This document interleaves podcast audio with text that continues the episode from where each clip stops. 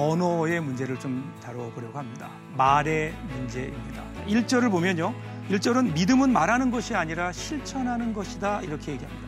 그 다음 이 절을 보세요. 그 이유를 설명합니다. 말에는 창조의 능력이 있다. 계속해서 오 절을 보세요. 오 절 보면요. 인간이 타락하면서 말도 타락하게 되었다라는 것을 설명합니다. 그래서 우리 말이요. 새롭게 창조되어야 됩니다. 하나님 말씀 묵상과 함께 하나님 말씀을 실천함으로 하나님의 말씀이 우리의 말이 되는 이 엄청난 세계, 하나님의 은혜 세계 속에 살아보면 어떨까요? 여러분들에게 이 은혜가 있기를 바랍니다.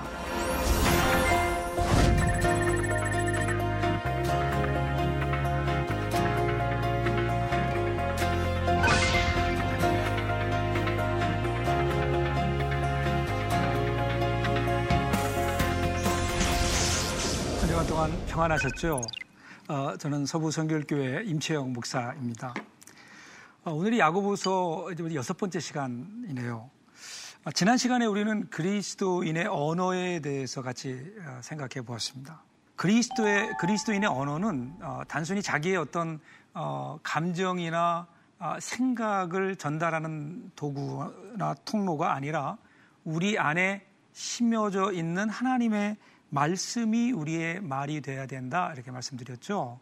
그리고 그것을 위해서 우리들이 구체적으로 해야 되는 일들이 말씀을 묵상하는 일, 그리고 말씀 묵상에서 말씀을 실천하는 일, 이것들을 통해서 우리가 하나님의 말씀이 우리의 말이 되는 음, 그러한 관계를 제가 여러분께 말씀드렸죠. 오늘은 그 온전함의 열매 그 세 번째 시간으로 화해, 갈등으로부터의 화해에 대한 아, 그 주제를 가지고 여러분과 말씀을 좀 나누어 보려고 합니다. 어쩌면 오늘 우리 이 사회가 어, 안고 있는 가장 큰 문제, 그리고 가장 많이 사용하는 말이 갈등일 겁니다. 갈등. 근데 여러분 이 갈등이란 말의 원어를 아시나요?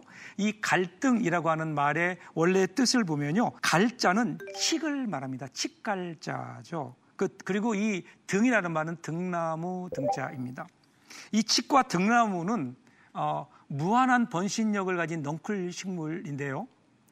이 둘이 같이 만날 때 문제가 생깁니다. 왜 그런가 하면 이 둘이 어, 생태적 특성상 어떤 지지대나 나무를 타고 이렇게 줄기로 올라가는데 어, 올라가는 속성이, 올라가는 방향이 반대예요. 칡은 왼쪽 방향, 그리고 어, 등나무는 오른쪽 방향으로 돌아갑니다. 그러니까 만일에 여러분 이, 어, 이 칡나무와 칡덩굴과 등나무의 덩굴이 하나로 만났다고 생각해 보십시오. 하나는 오른쪽으로 하나는 왼쪽으로 신나서 올라갈 겁니다. 그리고 꼬여버리죠. 그렇게 한번 꼬여버린 이 갈등은 잘 쉽게 풀려지지 않습니다.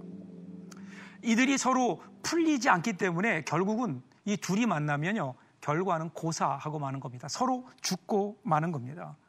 풀리지 않으면 나도 죽고 너도 죽는, 서로 죽는 이 갈등, 모든 것이 끝나야 죽어가는 이 갈등의 문제, 오늘 우리가 사회가 안고 있는 가장 큰 문제가 아닐까 생각합니다. 우리가 평화의 하나님, 화의 하나님을 얘기하면서 작은 갈등조차 믿음으로 풀지 못한다면 과연 그 믿음이 무슨 소용이 있을까요?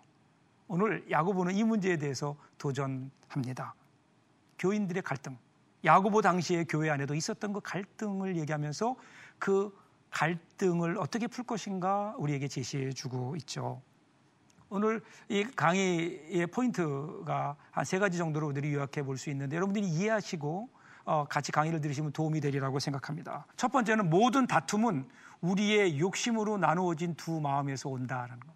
아무리 환경을 바꿔도 이, 이 문제는 해결되지 않아요. 그래서 두 마음으로 또 회복되는 길은 하나님의 말씀에 순종하는 것입니다. 그리고 세 번째로 좀 더 궁극적으로는요, 결국 우리 마음의 주인을 바꾸는 일입니다. 오늘 야고보가 제시하는 갈등의 치유책 어떤 것인지 오늘 말씀으로 들어가서 함께 말씀을 나누며 보도록 그렇게 하겠습니다. 먼저 첫 번째로 어, 그 야고보가 얘기하는 그 갈등의 해결, 화해의 첫 번째는 다툼과 싸움의 원인을 규명합니다. 그 원인은 정욕이다, 욕심이다 이렇게 얘기합니다. 자, 일 절 보세요. 일 절. 일 절 보면 너희 중에 싸움이 어디로부터, 다툼이 어디로부터 나느냐, 너희 지체 중에서 싸우는 정욕으로부터 나는 것이 아니냐 이렇게 이야기를 합니다. 그 원인이 뭐라고요? 원인이 정욕이라고 합니다. 이 헬라어 원문을 보면요, 이 둘을 구별해서 나와요. 이 싸움이라는 말과 다툼이라는 말이 같은 의미가 아니죠. 이 싸움이라는 말은요, 중무장하고 싸우는 거예요. 죽기 살기로 싸우는 거예요. 다툼이라는 것은 언쟁입니다. 그러니까 교회 안에 언쟁도 있었지만 서로 간에 물리적인 충돌도 있었다. 문제는 왜 이런 싸움이 일어나는가입니다. 이 싸움과 다툼의 원인이 원인이 정욕이다라는 겁니다. 정욕. 여기 정욕이라고 하는 것은 헬라어로 보면은요, 어, 헤도네라는 말이에요. 헤도네. 영어 단어 가운데 헤도니즘이라는 말이 있는데, 이 헤도니즘이 이 헤도네라고 하는 말에서 유래됩니다. 이 헤도니즘이 뭘까요? 헤도니즘은요, 쾌락의 삶을 목표로 삼았던 철학 학파를 가리키는 그 말의 어원입니다. 그러니까 모든 어, 삶의 근원이, 삶의 목표가 뭐냐면 쾌락이다, 쾌락이다 이렇게 이야기하는 거죠. 결국 모든 싸움의 원인, 모든 분쟁의 원인은 어디에 있는가? 외부에 있지 않아요. 환경에 있는 게 아니에요. 다른 사람에게 있는 게 아니에요. 내 안에 있는 나의 욕심 때문이다. 그러니까 욕심이 해결되지 않고는 이 문제가 이 문제가 해결되지 않아요. 자, 그런데 이제 문제는 어디에 있는가 하면요, 이 정욕이 우리 안에 교묘하게 숨어 있다는 겁니다. 교묘하게 숨어 있어요. 개인의 욕망과 어, 그 우리 속에 있는 욕심이 교묘하게 다른 것들로 포장되어서 숨어 있다는 겁니다. 여러분, 우리가 욕심을 어떻게 찾아낼 수 있을까요? 나타나는 현상이 있어요. 그것은 부딪히는 겁니다. 자꾸만 부딪혀요. 좋은 일을 하는데 부딪혀요. 하나님의 일을 하면서도 부딪혀요. 거룩한 일을 하면서도 부딪혀요. 싸움과 다툼이 있어요. 그러면 뭘까요? 그것은 우리 안에 분명히 욕심이 있다는 겁니다. 그래서 이 정욕이라고 하는 것은요, 우리의 믿음 안에 아주 교묘하게, 은밀하게 자리 잡고 있습니다. 이 절, 삼 절에서 이것을 더 자세히 설명합니다. 이 절을 보세요. 너희는 욕심을 내어도 얻지 못하며 살인하며 시기하여도 능히 취하지 못하므로 싸우고 다투고 싸우는 도다. 너희가 얻지 못하면 구하지 아니하기 때문이요, 구하여도 받지 못하면 정욕으로 쓰려고 잘못 구하기 때문이라. 왜 갑자기 이런 얘기가 나올까요? 갑자기 기도가 나올까요? 여러분, 이 기도는 그 자체가 굉장히 거룩한 겁니다. 거룩한 거죠. 기도 빼고 우리 신앙을 얘기할 수 있을까요? 기도 빼고는 신앙을 이야기할 수 없죠. 그런데 이 거룩한 믿음의 통로인 기도에 대해서 야고보는 지금 의문을 제기합니다. 자, 야고보 설명을 좀 더 들어보세요. 이 절 하반절에 보면 너희가 얻지 못하면 구하지 아니하기 때문이다 이렇게 이야기합니다.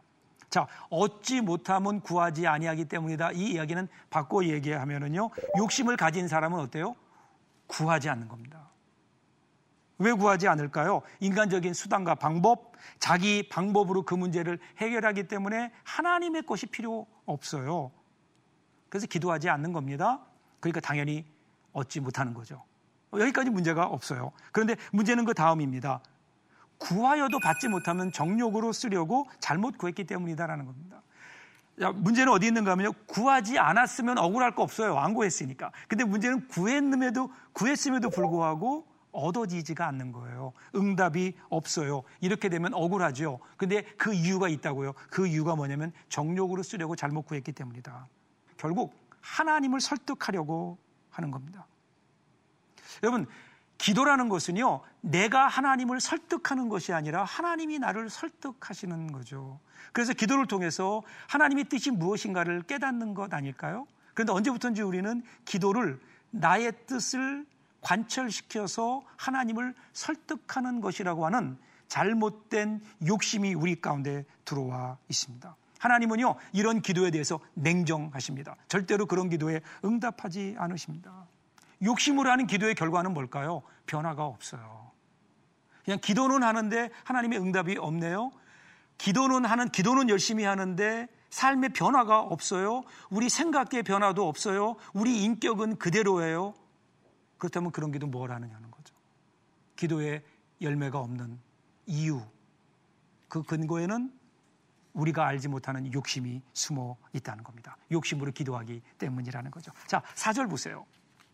사 절 보면 간음한 여인들아, 세상과 벗된 것이 하나님과 원수됨을 알지 못하느냐. 그런즉 누구든지 세상과 벗이 되고자 하는 자는 스스로 하나님과 원수되는 것이니라.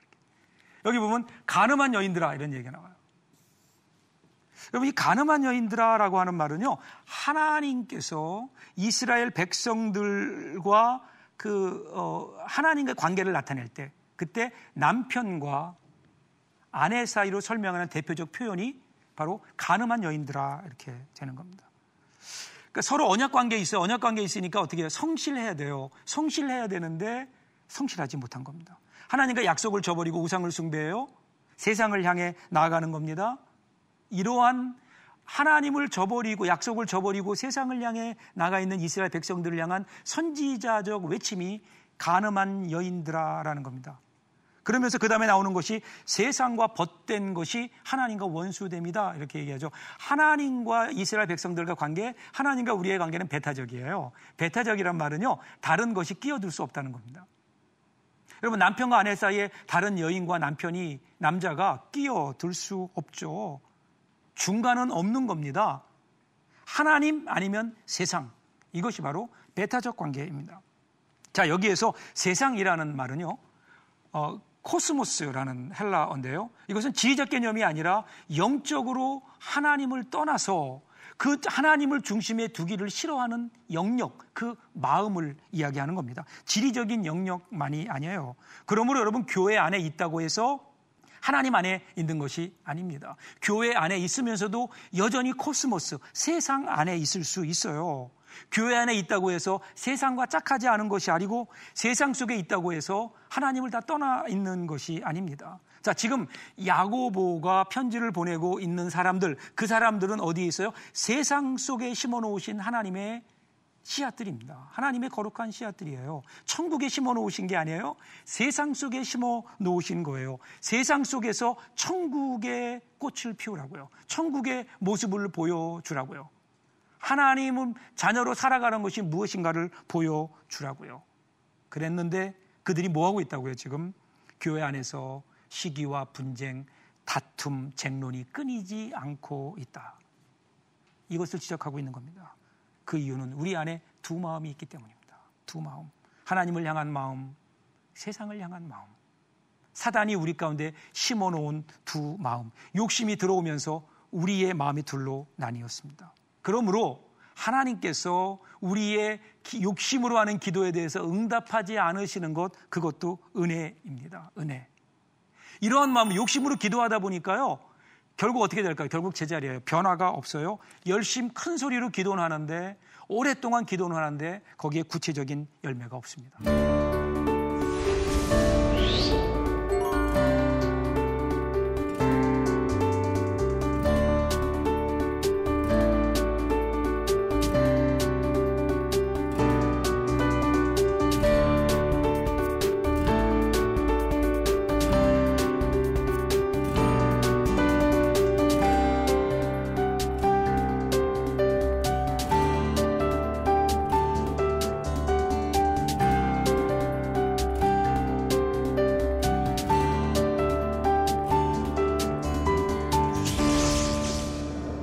그러면 이제 어떻게 해야 될까요?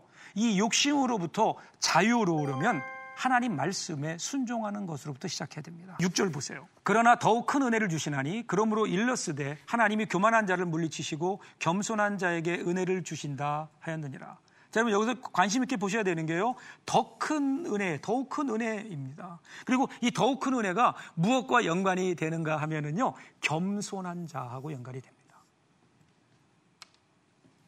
첫 번째 은혜, 일반적인 은혜가 우리에게 일방적으로 주어지는 하나님의 은혜라면, 오늘 성경은 우리에게 이야기하죠.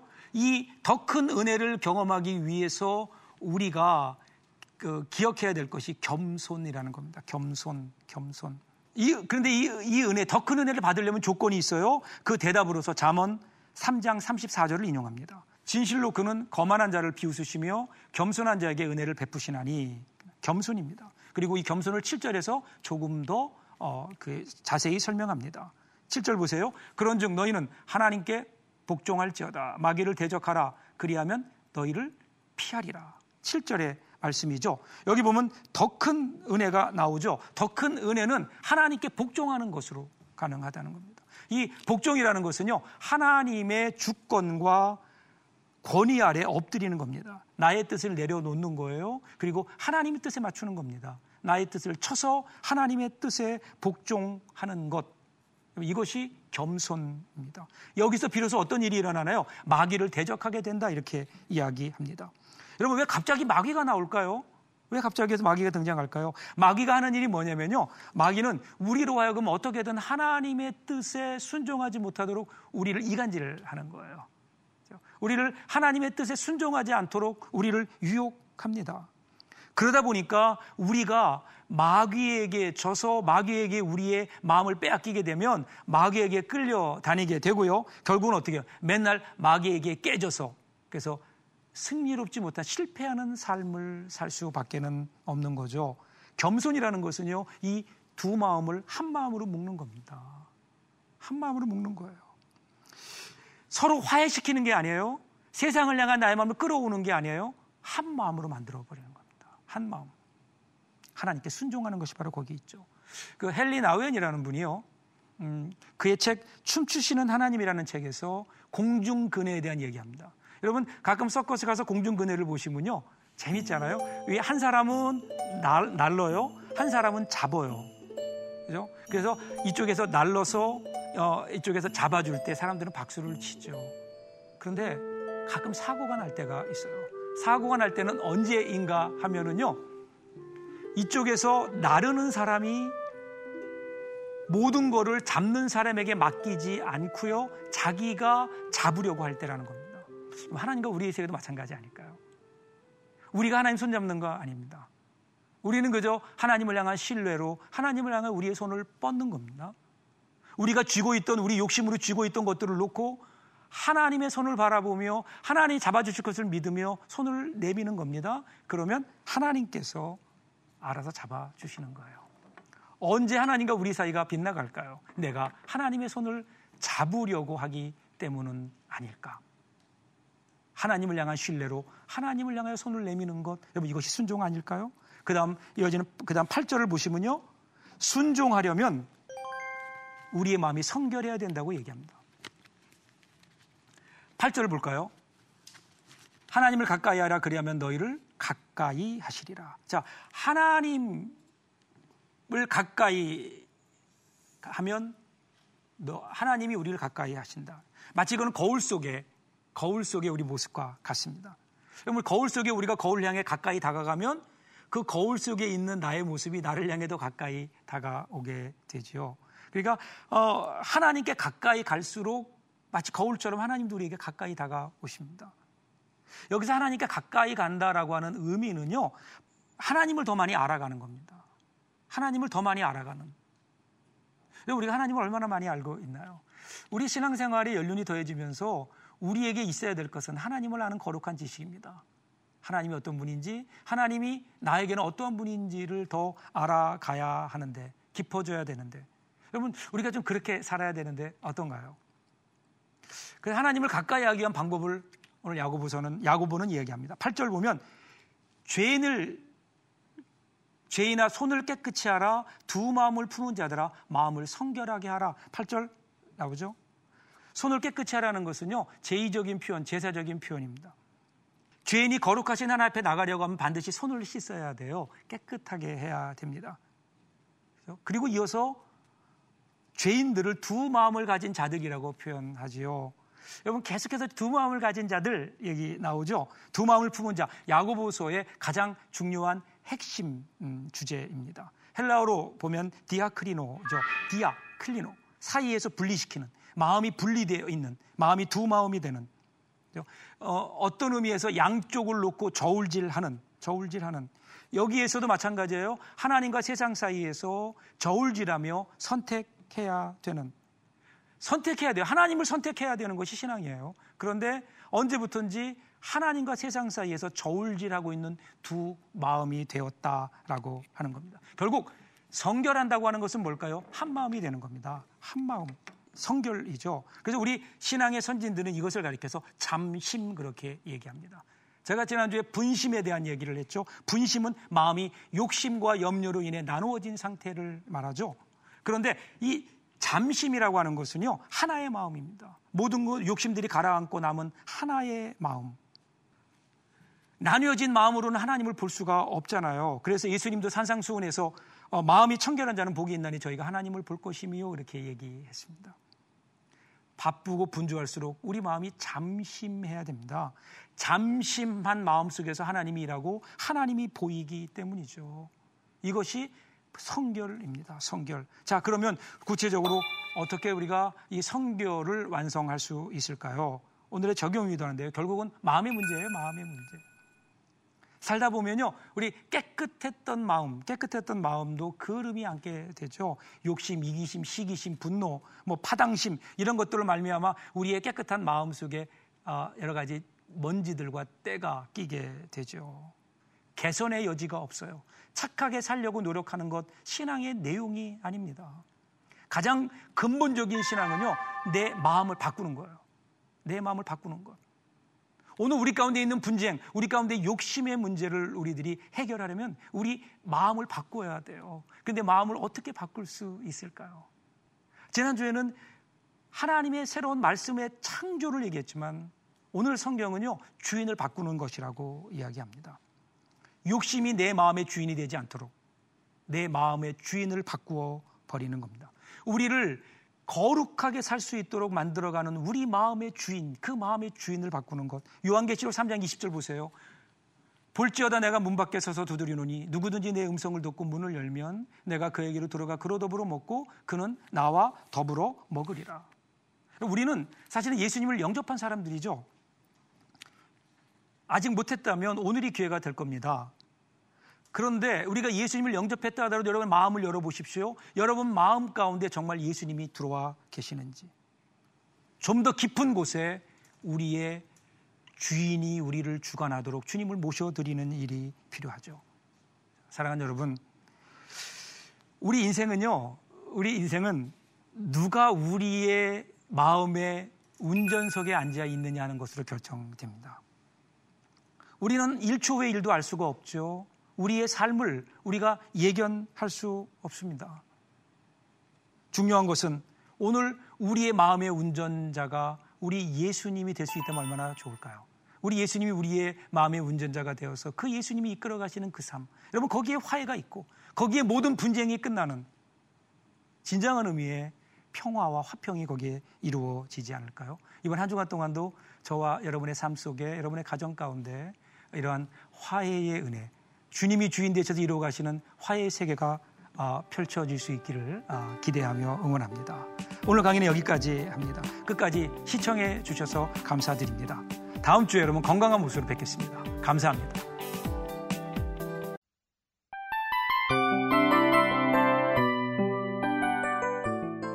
이 프로그램은 청취자 여러분의 소중한 후원으로 제작됩니다.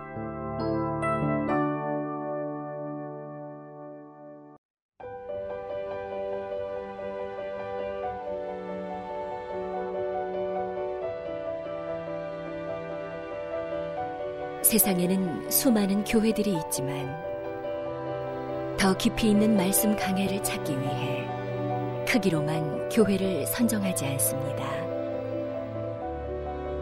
보다 좋은 영적 콘텐츠를 더 많이 나누기 위해 방송비를 받지 않습니다. 일 년 삼백육십오 일 복음만 전하고 싶어서 우리는 광고를 하지 않습니다. 온누리의 복음을 땅끝까지 씨지엔 티비와 함께 땅끝 선교사가 되어주세요.